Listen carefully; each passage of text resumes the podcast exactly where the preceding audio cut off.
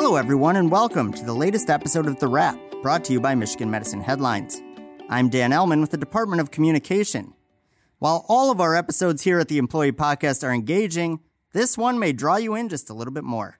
That's because we will discuss steps taken since the past employee engagement survey and talk about the next one scheduled for this spring. Before we do that, you can take some time to check out anything you may have missed by finding all previous episodes of The Wrap on iTunes, Stitcher, Google Play, or any other podcast hosting platform. New episodes debut weekly and can be found as part of the headlines Week in Review. All right, now today we're joined by three guests to talk about the employee engagement survey. Two of them are longtime veterans of the wrap. I'll let them introduce themselves first, and then we'll go to the newbie over there. Hi, I'm Megan Blair from the Quality Department. I'm a clinical information analyst and the co lead on the Vital Voices Employee Engagement Survey. Hello again, listeners. My name is Philip Lipka with Michigan Medicine Human Resources, and I am the Employee Engagement Program Manager. Hi, I'm Claire Walsh. I'm the Clinical Nursing Supervisor of Pod 3 and University Hospital Operating Rooms. Outstanding. Now, Philip, let's start with you. Why is employee engagement such a top priority for Michigan Medicine? First, I think it may be helpful to define what engagement means in the context of the annual engagement survey. Engagement measures employees' degree of pride in and willingness to recommend the organization as a good place to work, intent to stay, and overall workplace satisfaction. Having a highly engaged workforce provides many benefits to any organization, like increased revenue, more satisfied clients and patients, and reduced turnover among employees. And while we focus on engagement at Michigan Medicine for these positive organizational outcomes, we also focus on employee engagement because we truly care about our employees and want to provide an employee experience that is second to none. Employee surveys have been a long standing tradition at the organization and for good reason. They allow employees to make their voices heard to let senior leadership know what is going well and should be maintained. But surveys also allow for areas of opportunity to be identified so that improvements can be made where employees are free to be themselves and thrive. So, uh, the last survey was taken in April. Can you remind us a little bit, uh, real quickly, about what the results were of that survey? Sure. As an organization, we had many areas of strength, including pay, benefits, job security, and supplying employees with the equipment they need to do their jobs. The vast majority of respondents also indicated they had never been asked to do something that compromises their values over the past year. We also had some areas of opportunity emerge. Similar to the 2018 results, communication and input emerged as a top organizational opportunity for the 2019 survey. More specifically, employees indicated they would like to be better informed of the organization's future plans and direction and have the contributions of their department recognized by senior leadership. We also saw an increase in burnout despite employees finding their work more meaningful. And lastly, we did see an overall decrease in engagement, but we're only slightly below the national average. However, this still indicates that we have some work to do to help make Michigan medicine an even better place to work. So, speaking of that work to do, what are some of the initiatives that Michigan Medicine is working on as an entire organization to address some of these areas of opportunity? Yeah, regarding communication and input, senior leadership has enacted two initiatives in partnership with the Department of Communication in order to keep employees better informed of the organization's future plans and direction. The first is the Take Five update, which is distributed every other week to key leadership groups. This resource summarizes five key things going on at Michigan Medicine so that leaders can share this information with employees to keep them up to date on the latest and greatest news about the organization.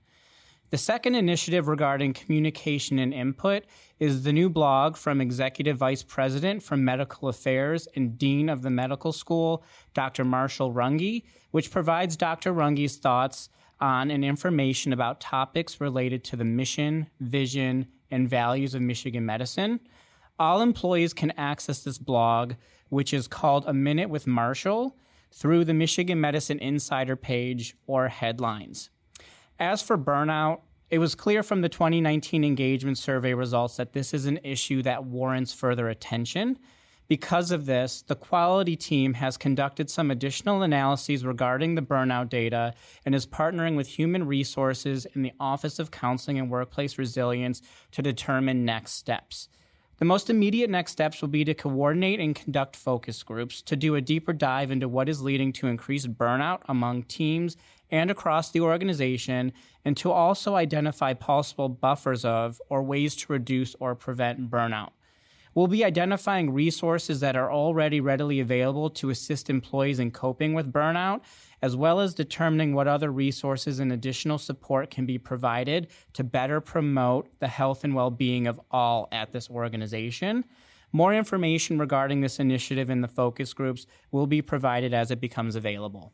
Now, in addition to the organization's focus on communication and burnout, individual departments and teams were asked to choose two of the six survey categories to work to improve upon over the next year. So, for instance, Claire, your department has done some outstanding work in the categories of communication and input and professional growth. Why were those areas so important to your department? So, those areas were important to our department because that was what our staff was really telling us they wanted us to focus on and work on um, through the survey. Now, what were some of the ways that then your staff got involved in the action planning process? So, staff got involved in our action planning process. Um, we started out with our UBC group, which is our unit based committee on our unit, um, and really asked them to take a look at the survey results and decide where they wanted us to focus our attention. Um, from there, we took it to the DMS huddles. We shared our um, results with um, all of our staff. We were very transparent with our results and where we had areas to improve. Um, and we asked for help from our staff and asked them to own their own practice and own what was going on in our unit and how we could improve our unit. That's great. Now, what are some of the initiatives the department has developed that have helped create more engagement and collaboration among the team? Um, so through our UBC, um, we have had a number of people start um, quality initiatives that have spanned out across our um, our unit, including sharp safety initiatives. Um, we're looking at our pressure injury initiatives, um, things that our nurses really wanted to focus on. Um, additionally, our leadership team sends out at least a monthly email, um, just updates for all of our staff. Um, including the Making a Difference Awards, recognizing what people on our unit are doing that are really awesome and what we want to continue with. We've partnered with the UBC and also a group that our staff um, started on their own called our OR Love Task Force. Um, it's a group of just finding how we can make our work environment a great environment for our employees.